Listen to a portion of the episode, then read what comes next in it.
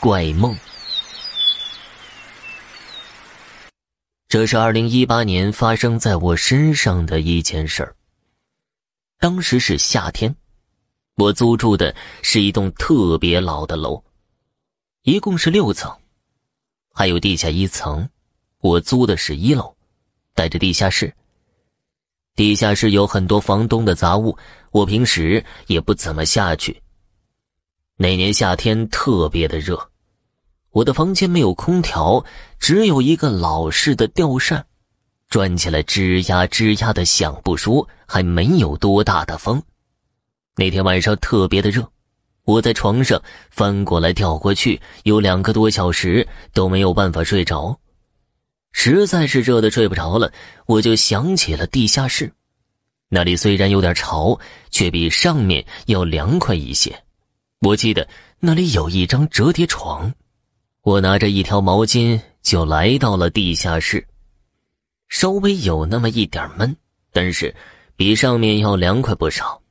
我躺在折叠床上就睡着了，感觉睡了没多久，就听见吱嘎吱嘎的声音，我心里咯噔的一下，因为我意识到那声音是来自墙边的躺椅。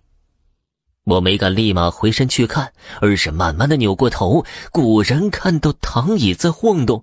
黑暗中影影绰绰的看到椅子上还躺着一个人呢，一个老人穿着老式的中山装，但是很快就消失不见了，只有椅子还在晃动，发出那种吱嘎吱嘎的声音，听得人心里特别难受。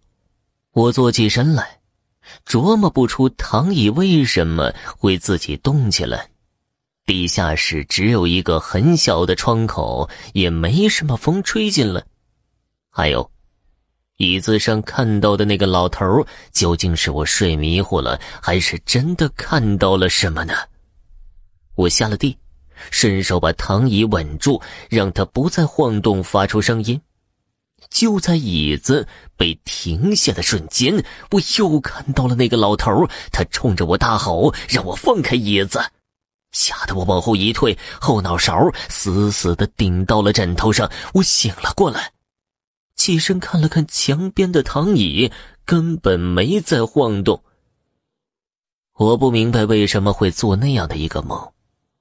在确定了那个躺椅上什么都没有之后，我又躺下接着睡。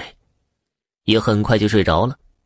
这一次，我听到了脚步声，是从楼上下来的，有人进了地下室。我看不清他的脸，但是看身形和听声音是我妈妈。可我妈应该在老家呀。我起身开始和他交谈。地下室这么潮，睡这儿会起疹子的。妈，你怎么来了？我来看看你，睡这儿得多潮啊！啊，上面太热了，风扇粘土久了都没风。我关着门的妈，你怎么进来的？但是我很快意识到了不对。首先，我妈要是来看我的话，不可能不联系我。然后，他没有我家钥匙，门又是反锁的，他不可能自己进来。你你你不是我妈。还有他的脸已经离得很近了，还是看不见他的眼睛。他伸手想摸我的脸，我本能的往后躲。一紧张，我就醒了过来，发现我还是在做梦。我想是不是我忘了锁门，才会做了那样的梦？我越想越觉得不对劲儿，就到楼上检查了房门，并且确定是在里面反锁了，接连做了奇怪的梦。我觉得可能跟我睡地下室有关，我就想着干脆还是回我房间睡吧。就在我准备回房间的时候，我看到了一个小女孩挡在了我房间门口，并且没有眼睛。我一害怕又醒了过来，发现还是一个梦，我根本就没到楼上去。还没等我起身呢，就听到楼上砰的一声响，听方位是从我房间传来的。我上楼推开了门，一看就是一惊，那个老式风扇掉了下来，就砸在了我头的位置。这一次，我没有做出太大的反应，我以为又是一个梦，但是却没有醒。我确定风扇是真的掉了下来，然后我发现了一件更诡异的事。